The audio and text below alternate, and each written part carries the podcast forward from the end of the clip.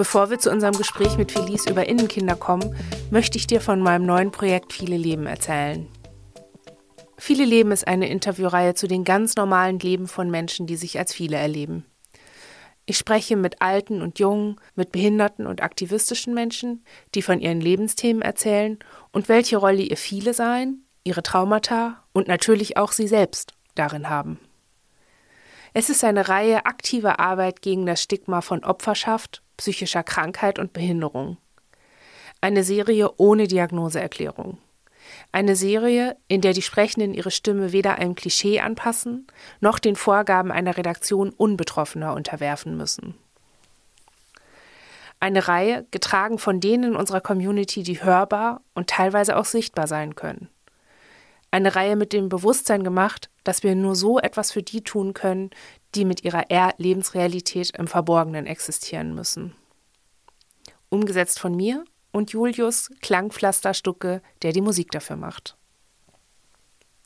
Am 13. November veröffentlichen wir die erste Ausgabe von Viele Leben. Ihr werdet sie alle hören können, weil sie durch eine Projektspende von Lichtstrahlen Oldenburg e.V. und einer Zuwendung der Emanuel Stiftung finanziert wurde. Die folgenden Ausgaben werden erst dann öffentlich, für alle frei zugänglich, wenn ihre Kosten von jeweils 500 Euro gedeckt sind. Das ist eine hohe Barriere und für viele auch eine große Enttäuschung. Braucht das Thema doch die Öffentlichkeit? Und sind doch gerade Podcasts eigentlich immer kostenlos? Und gerade wir vielen, wir, von denen ein Großteil weder arbeitsfähig noch vermögend ist und aus Sorge um die Sicherheit auch nicht einfach allen vom Vielesein erzählen kann oder ohne einen Verdacht zu erwecken, mal eben so ein Projekt wie dieses bewerben kann, wir sind doch so sehr auf genau diese Geschichten untereinander angewiesen. Das ist alles wahr. Auch wahr ist, dass wir uns als Community brauchen. Dass ich von eurer so stärkenden, so oft so tief ermutigenden Solidarität allein keine Serverkosten, keine Aufnahmetechnik und keine Zugtickets bezahlen und auch keine Honorarausfälle aus meiner Selbstständigkeit kompensieren kann. Deshalb bitte ich euch um Spenden für dieses Projekt monatlich zu pausieren oder kündigen via Steady ab 10 Euro im Monat, also für jede Ausgabe 10 Euro, oder mit einer einmaligen Spende via Überweisung auf das Spendenkonto der Initiative Phoenix, dem Bundesnetzwerk für angemessene Psychotherapie e.V., die dieses Projekt institutionell unterstützt. Insgesamt sind 5500 Euro für viele Leben erforderlich. Sobald diese Summe zusammengekommen ist, gibt es jede Ausgabe kostenlos für alle nicht mehr nur für SpenderInnen, sondern wie gewohnt in dein Mailpostfach, deine Podcatcher-App oder einem Streamingdienst wie dieser oder Spotify. Als Community haben wir nicht oft die Möglichkeit, aus uns heraus etwas von unserer Normalität zu zeigen, ohne uns persönlich sichtbar zu präsentieren. Lasst uns mit viele Leben gemeinsam ein Projekt machen, mit dem das geht. Mit dem eine wirklich neue Perspektive entsteht. Auf dich, auf mich, auf alle vielen. Informationen zum Spenden findest du auf vielesein.de slash spenden, neben dem Logo von Viele Leben und Steady. Wenn du via Banküberweisung spendest, nimm bitte per E-Mail an h.c.rosenblatt.online.de Kontakt mit mir auf, um den Podcast-Link zu erhalten. Vielen Dank für deine Aufmerksamkeit und dein Teilen von dieser Episode, dem Trailer oder der Nullnummer von Viele Leben, die schon jetzt öffentlich online sind.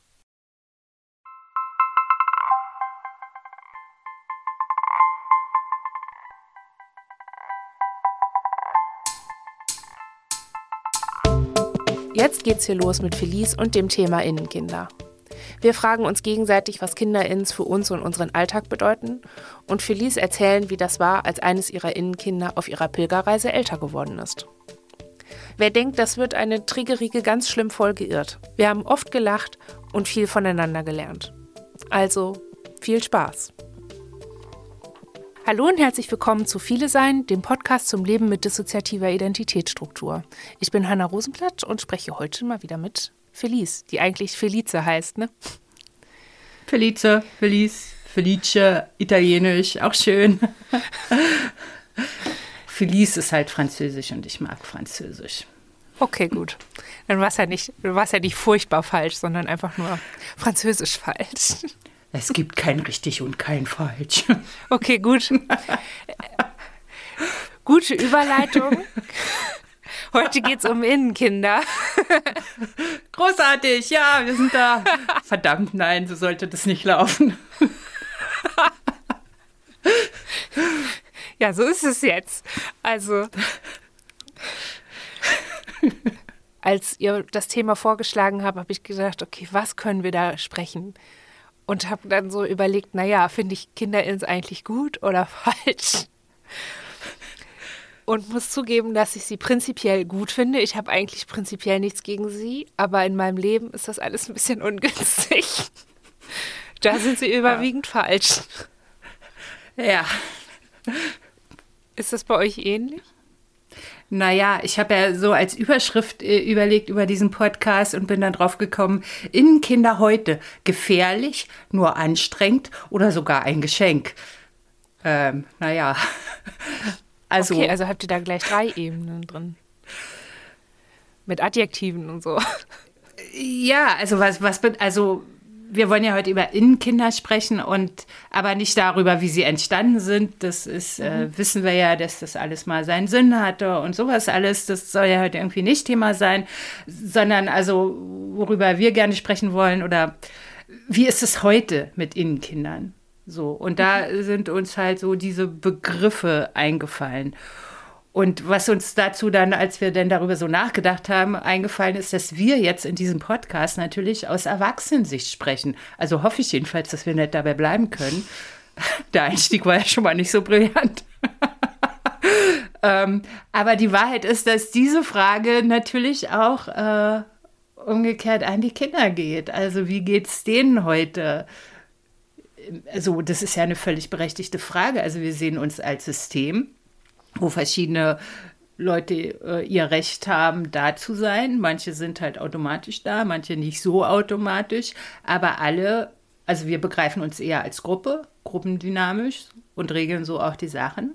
Und da haben die Kinder natürlich ein Mitspracherecht. Und jetzt machen wir einen Podcast und sie dürfen nicht dabei sein, weil es ein Podcast ist. Genau. Aber wie kamt ihr denn auf die, diesen Dreiklang gefährlich, anstrengend, Geschenk? Ja, mit also, dem Geschenk straggeln wir ja am meisten, ne? Also so als Erwachsene jedenfalls. naja, also genau, haben wir auch drüber nachgedacht. Also das im, im, im Leben als Erwachsene sind Kinder natürlich nicht vorgesehen und alles, was sie tun oder machen, fällt viel mehr aus der Reihe oder aus dem sogenannten Normalen als das meiste, was andere Erwachsene, in, also was Erwachsene in Personen bringen. Die sind halt erwachsen und machen vielleicht Sachen, die der Gegenüber oder das Gegenüber äh, komisch findet oder plötzlich ein Wechsel da ist, dann ist, passt es irgendwie nicht zusammen, aber es ist irgendwie immer einigermaßen eine Einheit äh, mit dem Körper, auch wenn es verschiedene Körper verschiedene Ins sind, die den Körper benutzen. So. Aber bei Kindern ist es per Definition nicht passend. So, wenn man sich halt in der, in der Welt bewegt mit dem Körper, den man halt hat. So, von daher ist Kinder immer ein Problem und andere Innenleute sind nur manchmal ein Problem, weil sie nicht passen.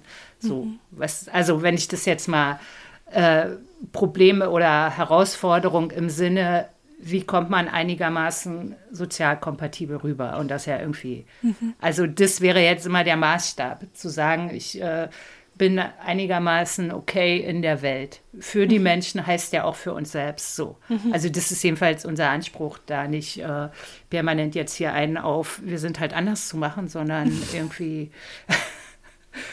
also so. Und von daher sind Kinder tatsächlich tendenziell, in, wenn ich das als Maßstab nehme, sind Kinder am ehesten gefährden dieses, diese Außenwirkung oder dieses System, ich will funktionieren. Mhm. So. Ja, und sie dann trotzdem als Geschenk wahrzunehmen, bedeutet ja eher ähm, Arbeit oder äh, mhm. damit aktiv zu, äh, zu handeln. Oder natürlich auch, äh, natürlich auch existenziell zu sagen, die Innenkinder sind toll. So, auch wenn sie manchen halt Stress machen. Mhm. So, genau. Ich finde Ja. das ganz interessant, was ihr schildert, weil das irgendwie auch so auf Außenkinder zutrifft. Es ist ja auch nicht so, dass Kinder in unserer Gesellschaft oder halt als Außenmenschen unter ganz vielen Außenmenschen, dass die überall passen und dass die ähm, überall erwünscht sind und dass die alles dürfen. Die gefährden ja auch immer wieder alles durch ihre Unreife, durch ihre körperliche Konstitution, durch die Dinge, die sie erst noch lernen müssen und dann auch, wenn sie sie gelernt haben, noch ganz lange einüben müssen einfach und immer wieder kleine Fehler machen. Also ähm, das trifft auf jeden Fall darauf zu und es trifft auch zu, äh, gleichzeitig zu versuchen oder anzuerkennen, Kinder sind aber wichtig für den Fortbestand einer Gesellschaft oder für die Menschheit. Ne? Ähm, das heißt, sie stören, sie sind falsch, sie gefährden die Abläufe, äh, sie bringen die Abläufe durcheinander, sie fordern heraus und sie fordern äh, viel ab von allen Leuten drumherum, also nicht nur von der direkten Familie, sondern auch von den NachbarInnen, von PassantInnen draußen, also eigentlich allen. Und äh, gleichzeitig würde einfach ein Fundament fehlen. Etwas Fundamentales, existenziell Relevantes, wenn sie nicht da wären. Und ich habe gerade in diesem Gedanken einfach auch nochmal gemerkt, dass es sehr ableistisch ist, wie man über Kinder denkt und wie man sie sieht. Also man definiert sie ständig über das, was sie können und was sie nicht können. Und hat aber alternativ irgendwie gar nicht so wirklich ein Modell außer die bedingungslose äh, Akzeptanz. Also man kann eigentlich immer nur, wenn man wirklich nicht gegen sie sein will, dann kann man eigentlich immer nur für sie sein. Es gibt irgendwie nicht so richtig so ein, ja, manchmal so und manchmal so, wie ich das eingangs geschildert habe, sondern Ja. wenn man wirklich anerkennt, okay, sie waren mal richtig wichtig zur Sicherung des Überlebens. Da, diese Funktion ist ja nicht unbedingt aufgehoben, nur weil wir jetzt erwachsen sind. Ja, also ich finde diese Parallelität zu, zu Außenkindern so völlig äh, nachvollziehbar und völlig richtig auch, weil genau, also wir haben ja Kinder großgezogen und die bes- besetzen einen auch äh, zum Teil total. Und gerade wenn sie ganz klein sind, ist man ja mit denen auch praktisch äh, richtig körperlich verbunden und muss es auch aushalten, dass man halt nicht die Freiheit hat zu tun und zu lassen, was man will. So, ne?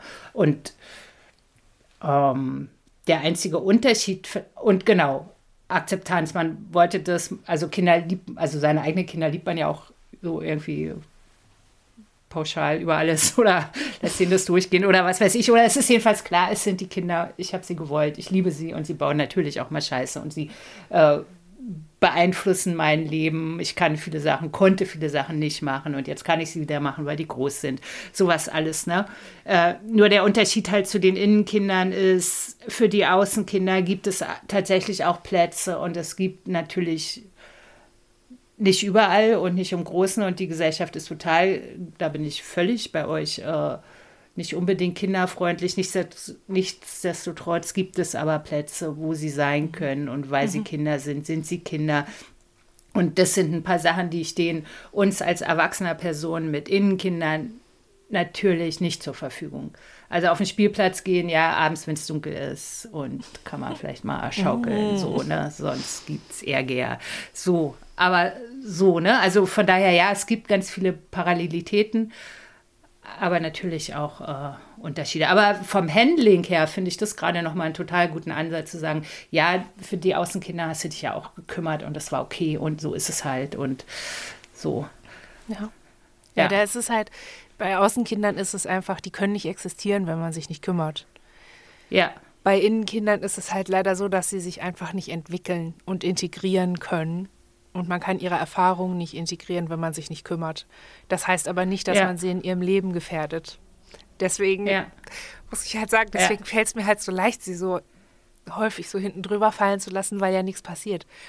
Immer wenn ich, wenn ich sie missachte, sterben sie nicht, sondern bleiben halt ja, einfach aber nur, stimmt es? Also weiß nicht, ob das so stimmt. Also ja, mir ist noch nie eine wenn wir die gestorben. lange nicht, Mir ist noch nie Ja, eine Innenperson stimmt. gestorben. Da- das stimmt. was halt passiert ist, dass sie sich nicht, dass sie sich nicht entwickeln und dass sie keinen Bezug zur Gegenwart entwickeln und dadurch einfach auch nicht integriert werden können. Das heißt, ich verändere nichts durch meine Ignoranz. oder mein, mein Wegschieben. Ich ermögliche ihnen keinen, Ah. keinen Prozessraum so. Aber das ist für uns auch nochmal anders. Wenn wir sie wegschieben, auf Dauer geht es uns damit auch nicht gut. Ah, Oder inwiefern? andersrum, wenn sich Kiddies in Kinder entwickeln äh, und äh, dann geht es uns auch besser.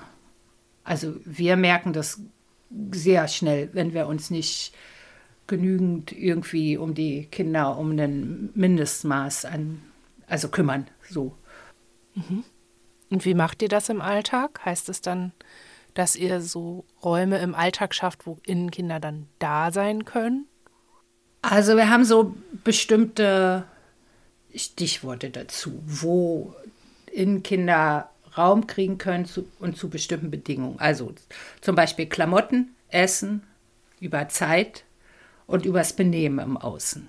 Also Klamotten sind ja zum Beispiel ein, also ein großes Thema. Die, also, aber auch zwischen den Erwachsenen natürlich. Ne? Eigentlich kann man Tage damit zubringen, zu diskutieren, wer jetzt was, wann, wie anziehen darf und ob es im rosa Röckchen oder in den äh, Doc Martens rausgeht. Mm, so, also sowieso eine große Frage und also das haben im Moment, jedenfalls ja zeitweise auch mal ein bisschen anders, haben wir gerade geklärt, indem wir tatsächlich uns äh, auf drei Hosen und fünf Oberteile konzentriert haben und die sind alle irgendwie gerade ein bisschen durch unsere Trekkingreisen mit Trekking verbunden und äh, ein bisschen Image und fertig. So. Und alle anderen Sachen, also was jetzt dieses rosa Röckchen oder der, den rosa Jogginganzug angeht, ist möglich, aber zu Hause. So. Also das ist so ein, also dass wir tatsächlich zu Hause da richtig auch ein bisschen loslassen und äh, schon manchmal wahrscheinlich ein bisschen komisch rumlaufen. Unsere Frau kann sich darüber sehr amüsieren, speziell über den rosa Jogginganzug, aber egal. So, also so, dass das ähm, ganz bewusst nach außen gibt es irgendwie so eine Art Uniform und nach innen, also nach innen im Haus jetzt zu Hause ziemlich viel Freiheit. Essen wissen natürlich, die einen wollen nicht dick werden und die anderen wollen naschen. oder Pommes essen oder sowas alles. Äh, das hat sich jetzt ganz gut äh, geregelt durch unser Pilgerreisen, weil wir einfach essen können, was wir wollen und Eis und Pommes und hast du nicht gesehen. Und dadurch hat sich ziemlich viel so von diesem Druck, den wir sonst im Alltag haben, Essen, Essen, Essen äh, gelegt, weil es gibt Situationen, da können wir einfach alles essen, was wir wollen, ohne dass sich irgendjemand Gedanken machen muss, dass, das, dass wir zu dick werden oder sowas alles. So, das ist äh, super gut. Aber natürlich im Alltag immer wieder so ein, was wir möglichst nicht hochkochen lassen wollen, weil wir da nicht so viel Energie raus, also so Essstörungen und so, da wollen wir gar nicht erst rein. Aber das ist natürlich immer dicht dran so, ne? Wenn auch Essen Trost ist. Klar, für die Kinder Schokolade, so, ne? Genau, dann, dann gibt es äh, das Ding mit der Zeit. Also zum Beispiel Filme gucken ist äh, ein Problem, weil sich die Großen gerne langweilen, wenn die kleinen Trickfilme gucken. Und da haben wir sowas rausgekriegt, dass wir zum Beispiel die Regelung haben, dass Netflix nur auf Englisch geguckt wird, weil nämlich die einen Sprache lernen und die, die anderen können Filme gucken, die die anderen zum Gähnen langweilig finden. Warte mal, ihr also guckt so euch dann englischsprachige Kindertrickfilme an. Dann versteht ihr doch Ja. gar nichts. Oder nicht so Naja, viel. doch, klar, zunehmend sind wir ziemlich gut im Englisch geworden, was auf anderen Strecken auch hilft. Also wir haben halt Englisch nicht in der Schule gelernt, das, äh, weil Okay. wir äh, aus dem Osten kommen. So, ne? Und mittlerweile ist aber gerade in unserem Beruf ja Englisch irgendwie basic. So, ne? Und jetzt machen wir das seit irgendwie drei oder vier Jahren im Selbststudium. Und da hilft sowas natürlich. So, ne? Also da, das ist, äh, genau, da, also da, also so immer zu gucken, es muss irgendwas dabei sein, dass die anderen sich nicht zu Tode langweilen. Ne? Oder Okay, das heißt aber, ihr kriegt es auf jeden Fall mit, wenn Kinder Fernsehen. Dann hängt Ja. ihr so quasi wie in der zweiten Reihe und lernt halt nebenbei noch. Genau, so. Also da wir ja auch immer viele von so leistungsorientiert sind, einfach nur abhängen von Netflix eher oft nicht das Mittel der Wahl ist, kann man da auch beim Abhängen noch was lernen. Ja, das. Ähm, ich habe gleich zu nicht. allem noch Gestaltungsfragen oder so Detailfragen. Ja, los. Also Ähm, ich würde gerne erstmal sagen, wie das bei uns ist. Wir haben das, wir kriegen das nicht hin, so spezifische, ich sag mal, Sparten in unserem Alltag einzuteilen für Kinder. Und haben auch so diesen, selbst den Kontakt zu den KinderIns, die wir haben, das funktioniert nicht so, dass wir sagen können, ja, du gehst jetzt raus und ich bin in zweiter Reihe. Es funktioniert manchmal aus Versehen, ich bin in zweiter Reihe, wenn die dann da sind, aber es passiert halt so, also unsere KinderIns kommen irgendwie immer raus, wenn sie getriggert sind und es ist meistens irgendwas Schwieriges oder ja. ähm, Traumanahes. Und das passiert manchmal so aus Versehen, dass ich das mitkriege, ah, ich bin gerade getriggert. Ach Quatsch, nee, ich bin gar nicht getriggert. Ich kriege mit, wie da ein Innenkind weiter nach vorne rückt. Und ich merke diese Angstgefühle oder diese beklemmenden Gedanken oder so. Das heißt, für uns ist es sowieso es ist, ist, halt einfach immer eher mit unangenehmen Sachen verbunden und es gibt irgendwie nicht dieses Level von, wir teilen uns einen Alltag oder wir teilen uns das er mittlere Erregungsniveau und können ja. darin so ein bisschen hin und her schwingen, wie das bei euch gerade klingt. Aber ich habe auch schon gemerkt, bei uns ist Essen halt ein Riesenthema durch die Essstörung immer wieder. Und ich habe irgendwie gerade so gedacht, bei uns war, war, es irgendwie und ist es auch nach wie vor noch so, dass wir versuchen herauszufinden, wie wir uns organisieren. Also nicht nur innerlich, sondern auch äußerlich. Wie kriegen wir es hin, Essen zu kochen, ohne übermäßig lange dafür zu brauchen, weil wir uns immer wieder verzetteln irgendwas oder die Reihenfolge nicht auf die Reihe kriegen. Und wie kriegen wir es hin, nicht verschwenderisch zu kochen und wie kriegen wir es hin, genießbar zu kochen. Also so, dass es uns schmeckt. Ne? Das heißt, auf dieser Leiter von was essen wir jetzt, ist dieser, ist dieser Genussaspekt und diese Auswahl, äh, wer isst jetzt was und wer wünscht sich was ähm, ist noch ein bisschen weiter weg. Und trotzdem weiß ich, wenn ich sehr wenig Energie habe, ist es sehr wahrscheinlich, dass wenn ich bestimmte Dinge esse, dass eher Kinderinnengefühle so hochkommen. Und ja. das ist meine Auseinandersetzung. Also sowas wie Kartoffelspinat und Eier oder ich weiß nicht, kennt ihr noch Tote Omas? Das ist ja auch so ein Ostprodukt. Ja, ja, ne? total. Ne? Oder so Nudeln und Jägerschnitzel und Tomatensauce. Das, war, das weiß ich total. Also diese klassischen Ostgerichte, so Pansensuppe und also so, so Kram, ne? Weiß ich, kann, kann ich schaffen, so. Und es gibt Situationen, in denen wir uns das manchmal auch wünschen, so zum Beispiel zum Geburtstag, wo wir wissen, das ist für KinderInnen relevant und dann gibt es auch gute Erinnerungen. Dann pushen wir das so ein bisschen, aber auch nur so weit, wie ich das Gefühl habe, okay, den, ich kann den Puls halten. So. Ja. Also so, das ist so unser Stand. Und ich habe mich gerade gefragt, wie sich das für euch anfühlt, wenn ihr das so, wenn ihr solche Entscheidungen trefft und dann macht ihr das. Dass jetzt zum Beispiel, ihr sitzt im rosa Jogginganzug, Süßigkeiten essen vor den Trickfilmen und das ist quasi so, es sind einfach viele, es ist viel Raum für KinderInnen dann da. Ist das so ein Gefühl von, wir sind hier, aber jünger? Also wir sind alle da, aber es ist gerade irgendwie ein jüngerer Zustand? Oder ist es irgendwie sowas wie, ist das quasi so insgesamt so ein Modus von Kind? Also es ist vor allen Dingen ein Zustand von totaler Entspannung, weil niemand kontrollieren muss, wer irgendwie irgendwann irgendwo vorne ist. Okay. So, also, also das ist auch was, also wir fühlen uns wirklich, also nur wirklich zu Hause in Situationen, wo die Innenkinder da sein dürfen und das ist halt extrem bei, also das ist bei unserer Frau und das ist vielleicht noch bei unserer Ex-Freundin, weil das da, also weil das da so ein, Start, so ein Stand ist, da durften die halt auch da sein und das hat sich gehalten. So, aber ansonsten ist es immer eher ein, ein höheres Spannungslevel, um klar zu haben, wer ist vorne, auch unbewusst. Und so dieses, dieses sich völlig fallen lassen das ist eigentlich diese Situation, die ihr, die ihr beschreibt mit äh, auf der Couch im rosa Anzug mit Gummibärchen oder hast du nicht gesehen? Ja. So. Aber es klingt so ein bisschen, als würdet ihr euch sonst zusammenreißen und wenn ihr das nicht machen würdet im Alltag, dann würden sofort Kinder rausfallen. Ja, ein bisschen ist so auch das Gefühl und das ist äh, ein bisschen auch die Angst. Aber es stimmt natürlich auch so? nicht. Okay. Ja, na, weiß ich nicht. Äh, gute Frage. Aber ich meine, als wir hier angefangen haben und ein bisschen rumgequatscht haben, da äh, der, der Punkt ist, dass dann zu merken, ist eigentlich gar nicht so schlimm. Mhm.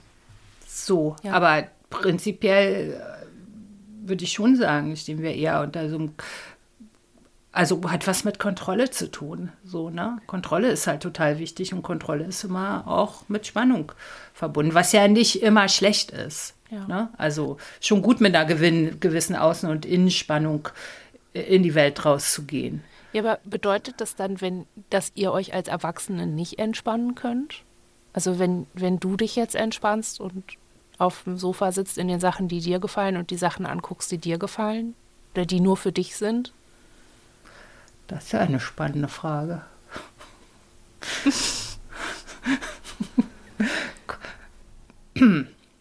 Keine Ahnung. Ich glaube, das ist nicht gerade meine Stärke, mich persönlich zu entspannen. Vielleicht sind da auch die Kinder ganz gut, weil die es einem abnehmen. nee, ich habe das gestern Abend, wir hatten ja auch gerade im Vorgespräch über Stress gesprochen und ja. über Belastung. Und ich habe gestern, war ich mit den Hunden unterwegs und die Sonne schien noch und es kam ein bisschen Wind. Und dann sind wir an so einer Bank vorbeigegangen und ich habe so gedacht, ich setze mich da jetzt drauf und mache zwei Minuten gar nichts. Und dann habe ich gemerkt, dass ich deswegen ein bisschen Stress kriege. Und dann habe ich mir so gedacht, ja, okay, ich setze mich für den also für ähm, Nack Nack, unsere Hündin, die humpelt gerade schon wieder ein bisschen, ähm, die braucht mal eine Pause. für sie ist das auch gut. Und dann waren das so zwei Argumente und das war okay. Und dann habe ich mich da hingesetzt und habe sofort gemerkt, wie ich quasi schmelze. Also ich habe ein bisschen durchgeatmet und habe einfach nur rausgeguckt und habe versucht, nichts zu denken. Ich hatte auch keinen Podcast an und so. Habe nur die Hunde so äh, meine Hand auf ihre Rücken gelegt, so links und rechts und habe sofort gemerkt, wie ich so richtig Sturzflug in so, das war so ja. kurz vor knapp konnte ich mich noch wieder so zurückhalten, ja. aber das, das war sofort irgendwie so ein ja, so, wie, so ein, wie so ein Sturzflug einfach, ne? Und ich habe eben gerade eben gedacht, Kacke, ist das so ein bisschen die Falle, die man als erwachsene Person hat, wenn man dann Räume schafft für die Kinder ins? Das bedeutet ja eben nicht, also es bedeutet Entspannung und damit aber auch so ein bisschen Strukturverlust vielleicht?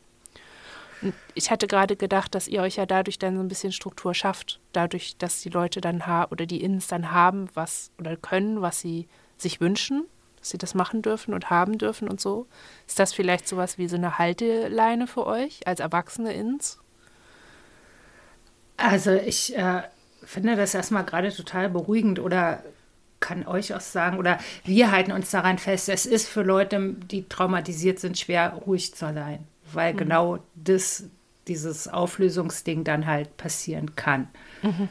Wir, so, also das, seitdem wir das so, also richtig kognitiv wissen, dass es so ist, können wir damit auch besser umgehen. Wir sind halt unruhig und aktiv und immer aus Gründen. So. Mhm. Ist trotzdem nicht gut oder so. Und wir haben, also wir stellen uns manchmal direkt einen Timer, zehn Minuten. Also wir kennen das total, was ihr sagt, diese Angst, ich setze mich jetzt halt zwei Minuten hin. Nee, da könnte ja.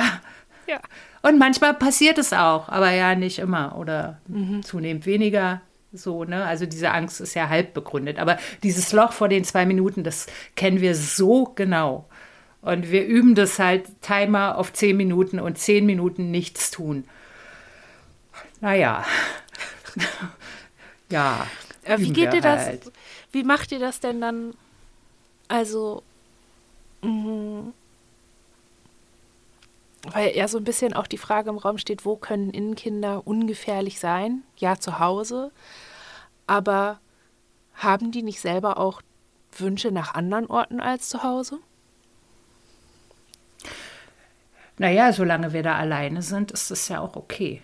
Okay. So, aber sie haben natürlich auch Wünsche danach, dann mal mit Spaß zu machen, so, also wie wir jetzt im Gespräch zum Beispiel, wo sie dann gerne auch mal so rausgucken, wenn wir sagen, okay, es ist ein Podcast über Innenkinder, hm, dürft ihr mal, oder wir haben es ja auch nicht so unter Kontrolle, das ist ja Quatsch, jetzt zu sagen. Ja. Ne? Also wir könnten jetzt, hätten uns jetzt vorher ganz stark machen können, sagen, nein, Innenkinder haben jetzt hier nichts zu suchen, denn dann hätten wir jetzt auch weniger Spaß gehabt im mhm. Gespräch. Mhm. So, ne? Das, äh, so. Genau, und, und tatsächlich habt ihr wahrscheinlich völlig recht, dass wir uns da auch auf die Innenkinder stützen, wenn es um Entspannung geht, dann, ja, die müssen ja auch mal und dann dürfen wir auch oder so. Ja, gut, äh, danke dafür. Also eben das zum Thema gefährlich, nur anstrengend oder sogar Geschenk. Mhm. Also für euch so. ist es dann halt fast eine Stütze, ne? Vielleicht ist das ja dann, könnte es ja, könnten sie ja euch auch helfen, Entspannung zu lernen. Dass ihr vielleicht von ihrer Entspannung lernt. Mhm. Naja, so entspannt sind die jetzt vielleicht auch nicht gerade. also einfach sie, sie machen lassen, glaube ich, ist äh, eher das Mittel der Wahl. Mhm. Äh, also da öfter drauf einsteigen und nicht ganz so starr zu sein, sagen, nee, jetzt nicht oder so. Das einfach mehr zuzulassen, vielleicht. Mhm. Und dadurch tatsächlich, also die Rückmeldungen sind ja eher so, dass wir dann halt auch angenehmer rüberkommen, nicht ganz so hart oder sowas. Also sind ja Vorwürfe, die wir kennen. Mhm. So, ne? Und ja.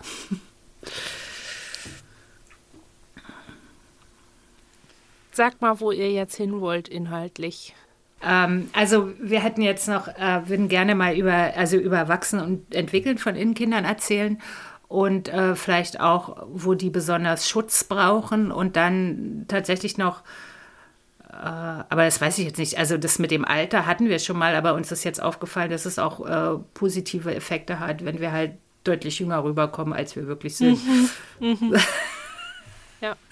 Also mal jetzt, äh, das müssen wir vielleicht nicht so out auf sehen. Wir sind ja jetzt in dieser Comic-Szene, versuchen da ein bisschen reinzukommen in Berlin. Da sind wir natürlich extrem mit 57 extrem überaltert. Aber dadurch, dass wir im Ernstfall auf satte 40 geschätzt werden, äh, das finden, also ich finde das nicht gut. Ich finde es eher richtig gruselig, wenn jemand, also kenne ich auch bei anderen, ne, wo ich die so extrem mich verschätze, finde ich es eher Nee, finde ich nicht gut. Also ist eher ungesund oder wie auch immer. Ne? Aber an der Stelle hilft es natürlich, da reinzukommen. Ne? Mhm. So, aber das mal out of record. Obwohl, das ist eigentlich, also ich hätte da auch gerne drüber gesprochen. Es ist schade, dass ihr das so nicht drin nee, haben. können wir auch machen. Wenn ihr meint, können wir das machen. Ja, voll. Also, dann schneide ja, ich gut. das jetzt gleich so hin, dann antworte ich da direkt drauf. Weil das, uns geht das in der ähm, Queerfilm-Bubble, in der wir so queerfeministischen Anarcho-Bubble geht es uns auch ähnlich. Also wir sind nicht alt, aber wir sind schon die Älteren unter den äh, Anfang Mitte 20, drei, ja. äh, so vielleicht gerade an der 30 kratzenden äh, Studi-Bubble, die irgendwie ja, die halt so bunte Haare haben und noch ganz dünn sind und irgendwie also so, ne? auch noch so ganz wilde Sachen äh, anhaben können und so. Aber ähm, da fallen wir auch äh, ziemlich auf, auch ich glaube auch ein bisschen negativ manchmal, weil wir, ich mag Funktionskleidung, so, das ist unser Konsens irgendwie. Und da ja, sehen wir auch. halt, wir sehen halt dann irgendwie immer aus wie so eine Mittelklasse-Uschi, ne? So, so ein, so, so ein VD-Model oder so, keine Ahnung. Aber ja. es ist halt, es ist, ja, keine Ahnung, ist halt irgendwie so. Aber ich merke dieses jünger geschätzt werden vor allem, wenn ich mich sehr konzentriere und wenn ich meine, ähm, wenn es so einen Wechsel gibt in, ich muss das jetzt hier hinkriegen, dann ähm, fällt viel soziale Performance weg und viel Kraft geht halt weg von Ins, die das hinkriegen, sich ähm, ja, sich erwachsen zu präsentieren und verständlich ja. zu präsentieren und irgendwie auch so prosoziale Gesten zu machen und auch so eine prosoziale Kommunikation herzustellen. Ja. Die Energie ist dann einfach nicht mehr da. Und dann merke ich halt, dass es so genau zwei Modi gibt. Aggressiv wahrgenommen zu werden und Leute fühlen sich irgendwie eingeschüchtert von mir und dann ja. werde ich auch irgendwie immer älter gedacht oder älter ja. wahrgenommen. Ja. Oder ich wirke irgendwie kindlich naiv, weil ich Dinge frage und ja. damit werde ich sehr viel jünger eingeschätzt. Und damit ja. dann auch wieder in diese, dann passe ich total gut in meine Bubble, weil ich ja. Dinge hinterfrage und dann frage ich das auf eine vermeintlich naive Art und wirke jünger. Und da merke ich dann halt immer wieder so Anschlüsse. Und ja. habe aber, ich habe dann dabei nicht dieses Gefühl von, oh, das ist irgendwie gefährlich, aber ich habe halt definitiv schon so ein Gefühl von, ähm, ich werde von außen anders gedacht, als ich bin. So. Und das durch eine Situation, in der ich gerade nicht mehr so sein kann, wie ich denke, dass das eigentlich wichtig ist. Also ne, so, so prosozial handeln zu können, halte ich für sehr ja. wichtig. Ja. Und in der Situation, weil ich das, in der ich das nicht mehr aktivieren kann, weil ich einfach die Energie nicht habe, ist das für mich eine Notfallsituation oder eine sehr eine starke Stresssituation. Ah, okay. Und dann zu merken, in so einem, in diesem kompensierenden Zustand, in dem ich eben naiv und jünger wirke, werde ich akzeptiert und muss aber immer Angst haben, es könnte auch kippen in diesen ich bin Dominatrix von keine Ahnung was und hau die ja. Leute verbal irgendwie in, zu Klump ähm, und werde älter eingeschätzt und dann eher abgelehnt.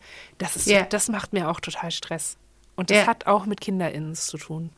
Eben dann aus, wegen dieser Angst der Ablehnung. Ja. Ja. Ja, es äh, hat Vor- und Nachteile. Äh, wie gesagt, manchmal denke ich jetzt, ja, ich bin, bewege mich halt auch in einer Szene, die halt deutlich jünger ist als ich. Die haben halt alle viel früher mhm. angefangen. Ich äh, hätte das auch gerne getan, war halt so. Und dadurch, dass ja. ich halt dann jünger rüberkomme, bin ich da auf den ersten Blick erstmal kompatibler. Wäre eher angesprochen, mhm. so, ne? Mal abgesehen mhm. davon, dass auch das eine Szene ist, wo man einfach auch nicht so bürgerlich daherkommen muss ja. und eher so darf auch nicht. so, da ja. passt es ja. dann auch. Ne? Da ist es natürlich dann auch äh, Privileg, äh, oh, Privileg ähm, sich in solchen Räumen zu bewegen und nicht als Bankangestellte arbeiten zu müssen, wo das halt alles mhm. nicht funktionieren würde. So, ne? Ja, ja und wo auch so schneller diese klassischen äh, Klischee-Erzählungen erzählt werden. Ne? Tagsüber ist sie bei der Bank und trägt ein Kostüm und nachts zieht sie durch die, durch die Clubs und hat ein rosa Röckchen an. So, das, diese krassen Gegensätze, das ist ja, ja. Die, das ist ja die Multi-Erzählung. Ne? Ja. So, und das ist halt. Ach so, stimmt, ja, nee. ne? Da, das ist halt irgendwie, ähm, es ist da merke ich halt manchmal, dass, dass viele sein, auch gerade dann, wenn ich irgendwie merke, die, ähm, wenn meine innere Vielheit so nach außen kommt, merke ich, dass wir einfach viele, viele dieser Erzählungen bestätigen könnten, wäre unser Leben viel konservativer und viel, ja, ja. viel unfreier. So da denke ich halt, haben wir heute wirklich, also es ist halt einmal die Zeit, ne? wir leben nicht in den 50ern, sondern 2022. Ähm, wir leben in einer insgesamt progressiveren Gesellschaft oder in einer Gesellschaft, in der progressives Verhalten eher, ähm, also im Moment nicht bestraft wird. Und man muss ja leider mit Blick auf den Rechtsruck in Europa sagen, noch nicht bestraft wird. Ja. Ähm, aber also es ist halt leichter eben zu sagen, ja, wer in Funktionsklamotten irgendwo auftritt, ist halt bürgerlich. So, dass ja. das funktioniert. Aber es ist halt, das kann neben ganz vielen anderen Modellen und ganz vielen anderen äh, Stilen und so auch bestehen. Und das ist nicht so, das ist halt nicht mehr unbedingt so ein, mm, so ein Problem, wie das in den 50er, 60er, 70er Jahren noch gewesen wäre. Wo das ja alles so krasser Tabubruch ja. war irgendwie, wenn man nur mehr als eine Sache war oder ja. mehr als eine Sache gut fand oder so. Das ist ja. ein bisschen ja, da haben wir einfach eine, wie nennt man das? Ähm, ja, Multikulti hat sich an der Stelle irgendwie bewährt. So multikulturelles Zusammenleben und viele Dinge nebeneinander stehen lassen können in unserer Gesellschaft hat, zeigt sich da an der Stelle für mich, dass das geht. Ja. Ich muss mich nicht ja, entscheiden. Ja, es wird ja auch immer davon geredet, dass äh, auch, äh, sagt man in Anführungsstrichen, normale Menschen verschiedene Rollen in verschiedenen äh, Situationen einnehmen und dann halt auch mal, mal ein bisschen anders äh, sind. Und da denke ich ja, wir als viele haben dann natürlich ziemlich viele Möglichkeiten, uns auch an mhm. sehr verschiedene Situationen anzupassen, wenn wir halt die Sache im Griff haben, sozusagen. Also dem mhm. nicht jetzt völlig ausgeliefert sind, sondern das tatsächlich auch ein Stück steuern können. Dann, äh, wenn wir es einmal gerafft haben, wie das denn so funktioniert in der Berliner Comic-Szene. Ich hoffe, es hört niemand. Okay, ich gehe mal davon aus, dass sich diese Szene nicht überschneiden.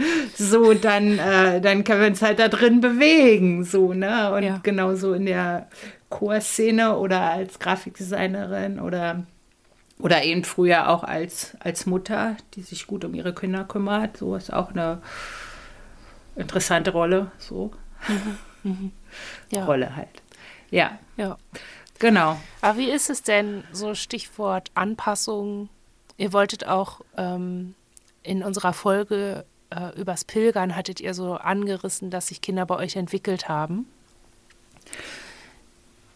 Genau. Ist das, das passiert, weil sie sich nicht mehr anpassen konnten oder wie kam das?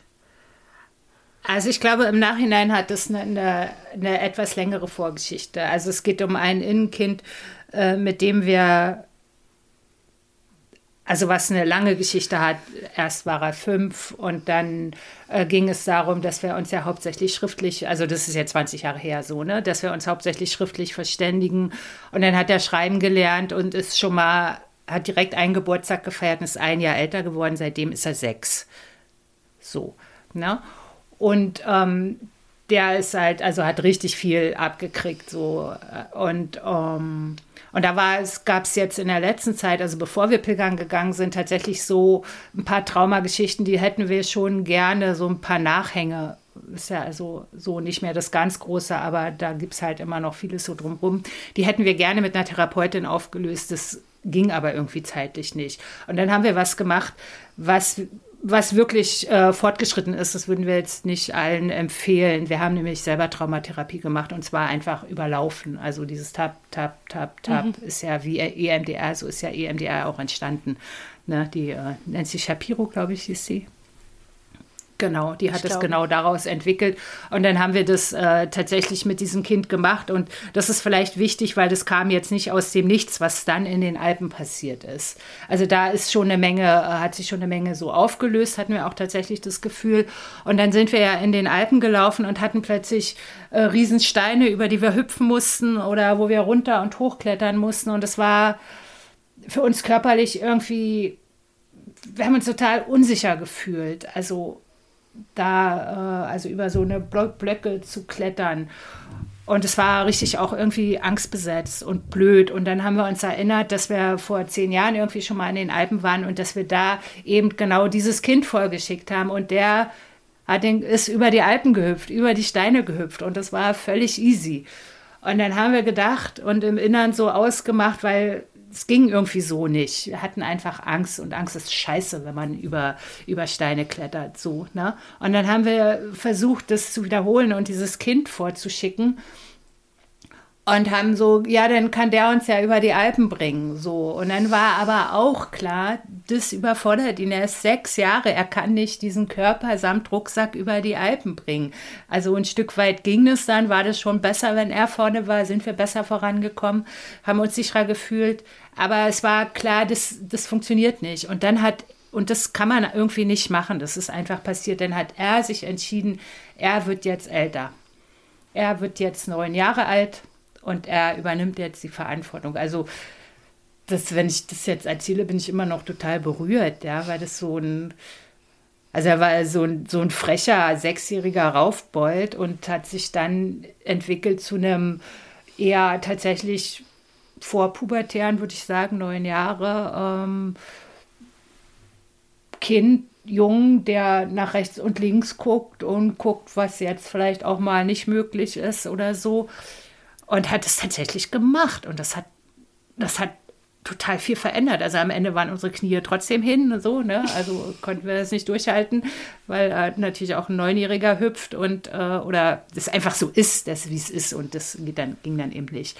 Äh, aber das war total, hat total viel gemacht im Innern. Also wir haben auch diesen Sechsjährigen dann irgendwie ein bisschen vermisst, der halt so ein Haut drauf war und so was kostet die Welt und ja, jetzt ein Eis oder so. Und der Neunjährige ist halt ein bisschen temperamentsmäßig anders drauf. Also hat sich so da ein bisschen hat sich, also kann man auch sagen, also es ist wie bei Außenkindern auch, die verändern sich ja auch, ne? Mhm. Toben sich aus und dann werden sie irgendwann, gehen sie andere Wege und das hat der halt im Innern auch gemacht und war dann plötzlich neun Jahre alt und hat uns tatsächlich ein gutes Stück über die Alpen gebracht. Also, also da stehe ich nur davor und denke, wow, also ich ähm, wir wollten ihm dann irgendwie so ein Geburtstagsgeschenk oder so, aber es ging irgendwie alles nicht, weil wir natürlich unterwegs da gar nichts kaufen können oder irgendwie so. Irgendwann haben wir dann ihm einen Gürtel gekauft, aber das war auch eigentlich nicht so wichtig. Aber wir wollten es irgendwie wenigstens anerkennen, dass er jetzt drei Geburtstage übersprungen hat oder so. Mhm. Unglaublich. Also es hat total, also klar, man weiß es ja auch, wenn in einem System sich einer verändert, dann, dann verändert sich das ganze System so. Und das haben wir echt richtig gemerkt so. Würdet ihr das so ein bisschen als Persönlichkeitsentwicklung einordnen auch?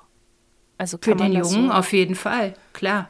Total. Also, also, das war ja nichts, was wir jetzt irgendwie, deswegen habe ich das erzählt äh, mit der Vorgeschichte, dass er schon jetzt irgendwie wieder ein bisschen so gearbeitet hat an seinen Traumata oder da ein bisschen wieder was weggeschaufelt hat. Und wahrscheinlich war auch deswegen dieser Sprung möglich. Aber es war nichts, was wir jetzt hätten machen können.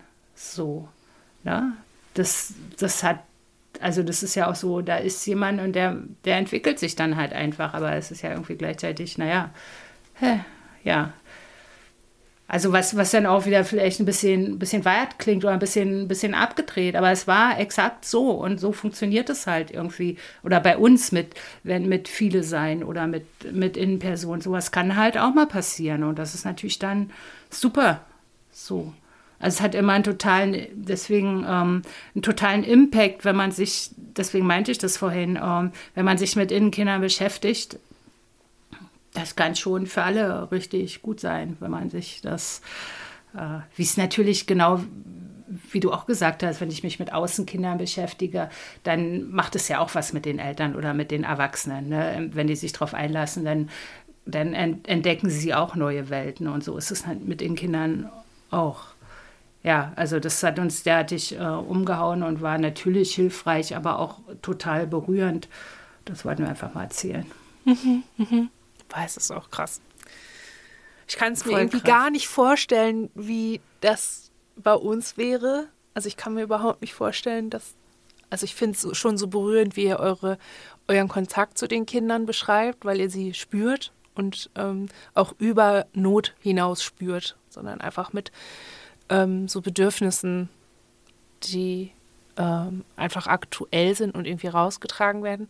Das ist bei uns nur mit einem KinderInnen mal so gewesen, das überhaupt so rausgekommen ist und sich nicht irgendwie versteckt hat oder so, sondern so, ja, interagiert hat mit Erwachsenen.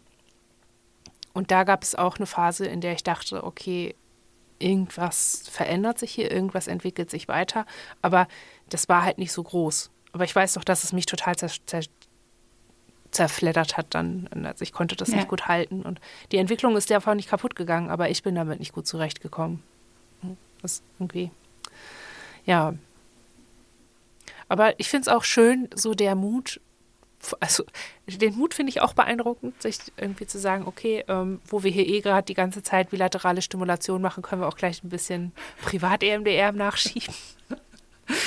das ist ja. auch also ich finde es auch gut, dass ihr davon erzählt, weil wir sowas ähnliches auch machen. Wir machen das nach unseren Therapiestunden oft so. Oder wenn wir eben Stress haben oder wenn uns irgendwie Dinge viel durch den Kopf gehen, dann gehen wir schwimmen, dann gehen wir laufen und machen das auch. Dann gehen yeah. wir diese Dinge, diese Inhalte auch durch und verarbeiten das so bewusst yeah. so. Ähm, ich finde es auch gut zu wissen, dass das geht und dass man das machen kann. Dass man für sowas nicht unbedingt darauf warten muss, wenn man einen Therapieplatz bekommt. Wenn man sich yeah.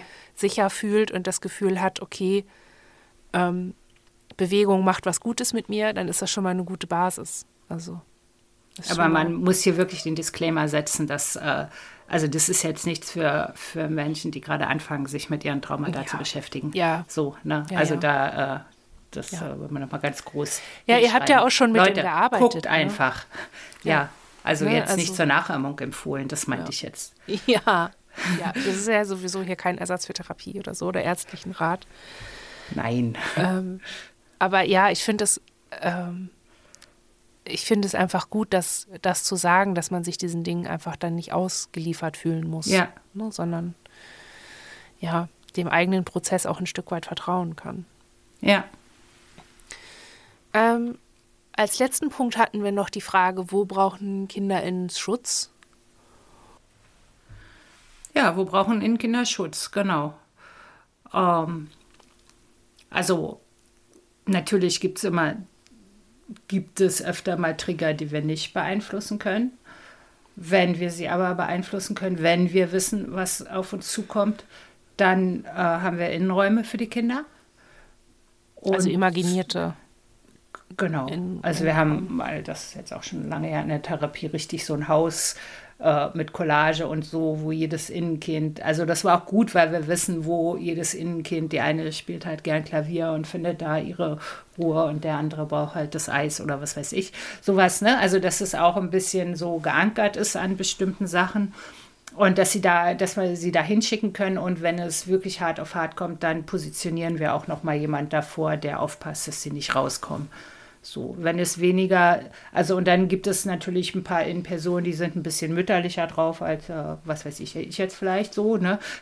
Also die, ähm, die tatsächlich äh, dann auch äh, auf die Idee kommen zu fragen, also die jetzt tatsächlich auch auf die, die, die, Idee gekommen ist bei diesem Podcast, okay, wir sollten auch die Kinder mit einbeziehen, so, also die sich da ein bisschen so sozial auch äh, mehr kompetent ist als andere vielleicht. Genau, und eigentlich, äh, und äh, der, der größte, die größte Gefahr für Innenkinder ist natürlich, oder der größte Trigger ist natürlich da, wo sie sich eigentlich am meisten geliebt fühlen, also in der Partnerschaft. So, ne, wenn es da zwischen den Erwachsenen Stress gibt und das kommt halt vor, sozusagen, dann ist es da richtig schwierig, das auszuhalten. Also, weil wir sie da nicht hundertprozentig wegschicken können, weil sie da einfach zu Hause sind und aber am ganzen, am ganzen Körper denn diese Angst spüren, verlassen zu werden oder so, wenn es doch eigentlich nur darum geht, sage ich mal banal, wer einen Tisch abräumt. Na gut, so jetzt vielleicht nicht, aber so. Ja, manchmal diese, ist das so. Ja, aber manchmal ist es so, genau. Ja, genau. Da sind Kleinigkeiten, also da immer wieder denn da zu stehen und einzusortieren und sagen, nein, darum geht es jetzt nicht, das ist einfach ein ganz normal, braucht ihr jetzt keine Angst zu haben so, aber naja, sag mal jemand, hab keine Angst. Ne? Mhm. Also das, das ist auch, also da merken wir, wie solche Sachen, also wir werden zunehmend da auch besser drin, aber wie auch leichte äh, Streitigkeiten in einer Partnerschaft irgendwie schon auch richtig schwierig sein können. Also dass wir im Nachhinein total erschöpft davon sind. So, wo es eigentlich eine ganz normale und objektiv wichtige und notwendige Auseinandersetzung ist, wie man sie immer hat, wenn man in sozialen Beziehungen ist. Ne? Aber je näher die ist, umso, umso schwieriger ist es halt, weil dann die Kinder involviert sind. So. Mhm. Mhm. So, in, in, fremden Situationen, wo es sie auch gar nichts angeht, sind sie dann ja halt tendenziell eher auch nicht da oder wir regeln das ja auch vorher. So. Aber ich habe mal einen interessanten Spruch gehört. Ich weiß gar nicht, wer den gesagt hat. Beziehungen werden auf der, da geht es aber eher so um dieses normale innere Kind, so wovon immer mhm. geredet wird. Ne? Beziehungen werden, werden auf der Ebene des inneren Kindes aufgebaut. Oh Gott. Das hat sich, also ja, das Oh Gott war jetzt bezogen auf uns. Also bei euch klingt so. das so, äh, ja, das geht auch irgendwie. Nein, ähm. es war für uns so ein Aha-Effekt, so zu sagen, aha, je näher du dran bist, umso mehr sind natürlich die Innenkinder auch involviert und auch das Gegenüber mag uns ja eher auch, äh, wenn das Gegenüber mag ja nicht die Strenge und äh, sondern äh, Felice, die jetzt einfach weiß, wo es lang geht oder der Meinung ist, dass sie weiß, wo es lang geht, sondern eher die, die auch lustig ist und die weich ist. Und da sind ja die Kinder dann beteiligt. So, mhm. Insofern hat uns dieser Satz eigentlich so einen Raum eröffnet mhm. dafür. So. Ja, kann ich mir vorstellen. Ne? Ja. Ich habe gerade gemerkt, wenn, das, wenn wir das machen würden oder wenn, wenn ich darauf achten würde, dann könnte ich nicht so leben, wie wir jetzt leben. Ja. So, dann müssten wir tatsächlich, glaube ich, wirklich so ein Fernwanderinnenleben führen.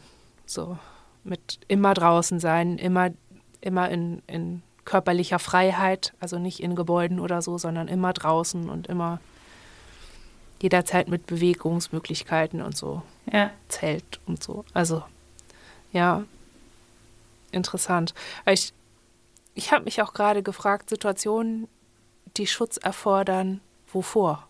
Also brauchen Sie, ist der Schutz, den ihr gerade formuliert habt, dann der Schutz ähm, vor dem Wiedererleben früherer Traumatisierung? Oder ist es vielleicht auch Schutz vor Überforderung vor der Gegenwart?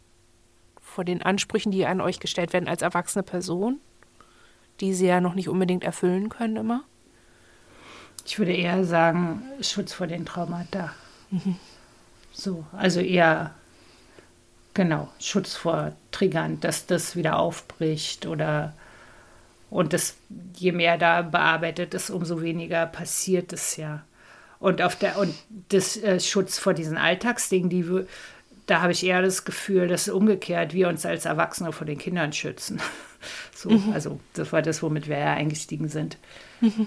Also fällt mir da so spontan zu ein. Ja. Ja, weil das ist der Schutz, den wir produzieren. Also ja. wir schützen uns vor ihnen. Vor, also es ist einfach für mich, ist immer wenn ein KinderInnen kommt, weiß ich, okay, der Tag ist gelaufen. Ich, das, ist, das ist vorbei. Und auch wenn es nicht dramatisch endet. Also es ist in unserer Partnerschaft zweimal passiert, dass ein KinderInnen da war und auch mit dem Partner gesprochen hat. Und beim einen Mal ging es um die Entfernung eines Insektes an einer pikanten Stelle. Und einmal ging es um so den Wunsch zu zeigen, ich habe dich gern oder ich finde dich ungefährlich, so ungefähr. Und dann war das so, äh, wurde ein Gegenstand gegeben. Und ähm, das waren so Situationen, da weiß ich, dass sie passiert sind, aber ich weiß nicht, wie sie passiert sind. Ich war nicht dabei. Ich weiß, dass sie okay. passiert sind. Ähm, dass es aber für mich auch der absolute Kontrollverlust war, weil es eben eine Außenperson war. Und das ist bei uns dann einfach nicht definiert mit, das ist der Partner, vor dem brauchst du keine Angst haben, bla bla bla. Ähm, das ist einfach, es ist äh, so ein Kontakt nach außen und das ist ein Problem. Das ist bei uns ja. schon das ist bei uns einfach, da ist eine Traumaebene, einfach darüber, dass Außenkinder überhaupt draußen waren, ähm, war einfach sehr lange, mh, mm, ja, einfach von außen aktiv unterdrückt oder bestraft oder mit, mit Konsequenzen belegt und deshalb außerhalb, also es war im Hilfekontext.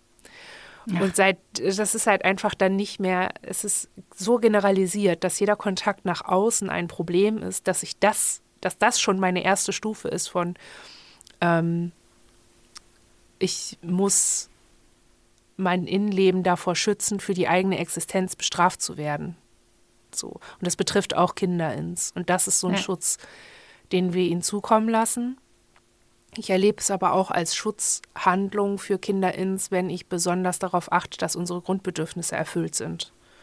Also das, das ist auch was, woran ich halt mehr oder weniger nach wie vor arbeiten muss. Aber ich merke, dass dann das, wenn ich eben insgesamt versorgt bin, logisch sinkt das Risiko, dass die Kinder ins durch irgendwas getriggert werden und rauskommen. So, ne? Und ich dann deswegen die Kontrolle verliere und dann noch ja. aufpassen muss, dass das nicht passiert. Also es ist so, so ein mehrgliedriges, mehrschichtiges Selbstschutzkonzept irgendwie. Ja.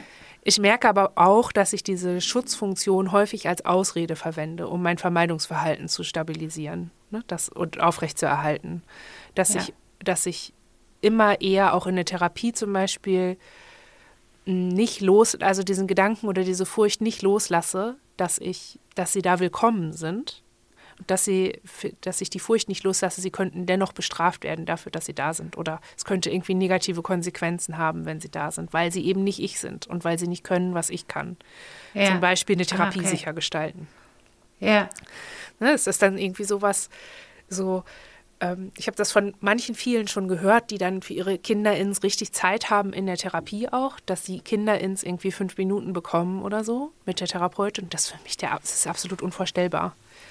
Das, Wir haben es richtig in der Therapie mal durchgesetzt, dass in Kinder Traumatherapie machen können, weil das war damals irgendwie völlig verboten, ging gar nicht. Und wir haben dann das Gefühl gehabt, ja, jetzt dürfen die ja wieder nicht erzählen. Und war das, das war von der Therapeutin verboten? Das war von dem, es war in der Klinik, es war in der Klinik verboten, dass in Kinder EMDR machen.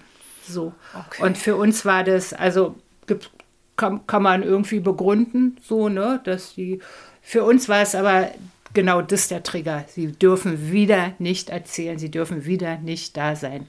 Und wenn sich diese Therapeutin nicht mutigerweise tatsächlich auf Kinder EMDR eingelassen hat, wenn dann so mit wäre es anders gelaufen. Aber da haben wir uns richtig dafür eingesetzt, dass ja. Der Und hat das dann Therapie funktioniert? Also hat, hat das funktioniert? Ja, hm. tatsächlich. Kann man nur hoffen, dass sie mal ein Paper dazu schreibt. Also natürlich waren wir im Hintergrund, da waren nicht völlig allein, ne? aber ja, und mhm. anders hätte es für uns nicht funktioniert. Dass wieder, dass sie halt nicht hätten da sein dürfen. So, wieso ihm ist es doch passiert? Was habe ich denn damit zu tun? Soll er doch erzählen. So, und wollte er auch. Naja, ja, gut, das ist gut. natürlich aber auch. Ja, ich höre mir gerade selber zu, okay. Ist aber auch ein Teil der Wahrheit. Ja, ja. Ja, das stimmt, das ist auch ein Teil der Wahrheit. Aber es ist auch ein Teil der Wahrheit gewesen, dass es für die Innenkinder richtig heftig war, dass sie es nicht haben erzählen dürfen erst. Ja. So. Und ja. dass sich diese Therapeutin dann. es, es gibt manchmal so Knackpunkte in den Therapiebeziehungen, so, ne? Und das war einer, dass die das gemacht hat. Wieder alle Anweisungen, die sie da von ihrem Chefarzt oder was weiß ich gekriegt hat. Und das war für uns total hilfreich. So. Mhm. Mhm. Aber ja, das zu Kinder in der Therapie. ja, es ist für mich einfach, ähm, also ich weiß auch, dass wir da in der Therapie echt in der Zwickmühle sind und ähm, so ein unlösbares Dilemma quasi haben, weil unsere Therapeutin halt nur dadurch, dass nichts passiert, zeigen kann, dass nichts passiert. Ja. Ich brauche aber das, was passiert, um zu wissen, dass nichts passiert. Das ist halt echt doof. So, und ich kriege das aber, also ich weiß noch nicht, wie ich das aufgelöst kriege und ob ich das jemals aufgelöst kriege oder ob es einfach, ähm, weil wir ja auch schon, also es waren durchaus schon Kinder in, in der Therapie und da ist nichts passiert, aber ich habe die Situation nicht mitgekriegt. Ich war schon weit vorher gar nicht mehr in der Stunde dabei. Ja. Das ja. heißt, ne, vielleicht passiert das, und das ist so ein bisschen meine Hoffnung, passiert das halt einfach irgendwann aus Versehen oder zufällig oder ist einfach natürlicherweise einfach möglich irgendwann, dass ich so ein Co-Bewusstsein habe, wenn Kinder ins da sind. Ja. So dass es eben nicht immer außerhalb meiner Kontrolle passiert, wenn sie da sind, sondern wenigstens in meinem Bewusstsein. So, ne? Ja. Aber es ist für mich ähm, so dieses organisierte, so organisierte Kinderzeiten, es ist absolut erstaunlich. Also, und da habe ich auch wirklich ähm, so ein Staunen darüber, dass das bei anderen geht, weil es einfach nicht mein Erleben ist. Es ist so ein bisschen wie, ne, boah, krass, so eine hohen Berge gibt es, so tolle mhm. Blumen gibt es. Und auf der anderen Ebene habe ich aber auch so eine Bewunderung vor der Kraft der Menschen, die das so empfinden. Weil es für mich ähm, einfach so überfordernd und ja, mich auflösend ist, was davon mitzubekommen. Es ist so schwierig dabei zu bleiben und mitzukriegen, dass das Menschen können, ermutigt mich auch immer. Es ist schon auch Bewunderung, ne, boah, krass, die kriegen das hin, aber es ist auch, okay, es ist also insgesamt möglich. Man kann ja. da hinkommen oder es gibt einfach irgendwann so ein Stadium, in dem das funktioniert. Bei manchen funktioniert das ja auch schon einfach von Anfang an, immer so. Ähm, aber das, ja, von daher, also danke, dass ihr das, diese Perspektive mit uns teilt. Das finde ich schön. Und ja, good to know. Dann ein Hoch auf die Innenkinder, würde ich mal sagen.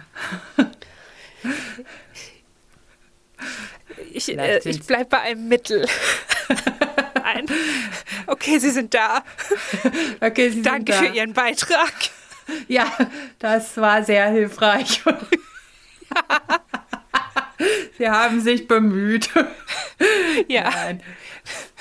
Nein, aber tatsächlich ist mir in unserem Gespräch wirklich nochmal eher auch wieder so, die, also für mich, das, äh, wie wertvoll die eigentlich sind. So. Mhm. Ja.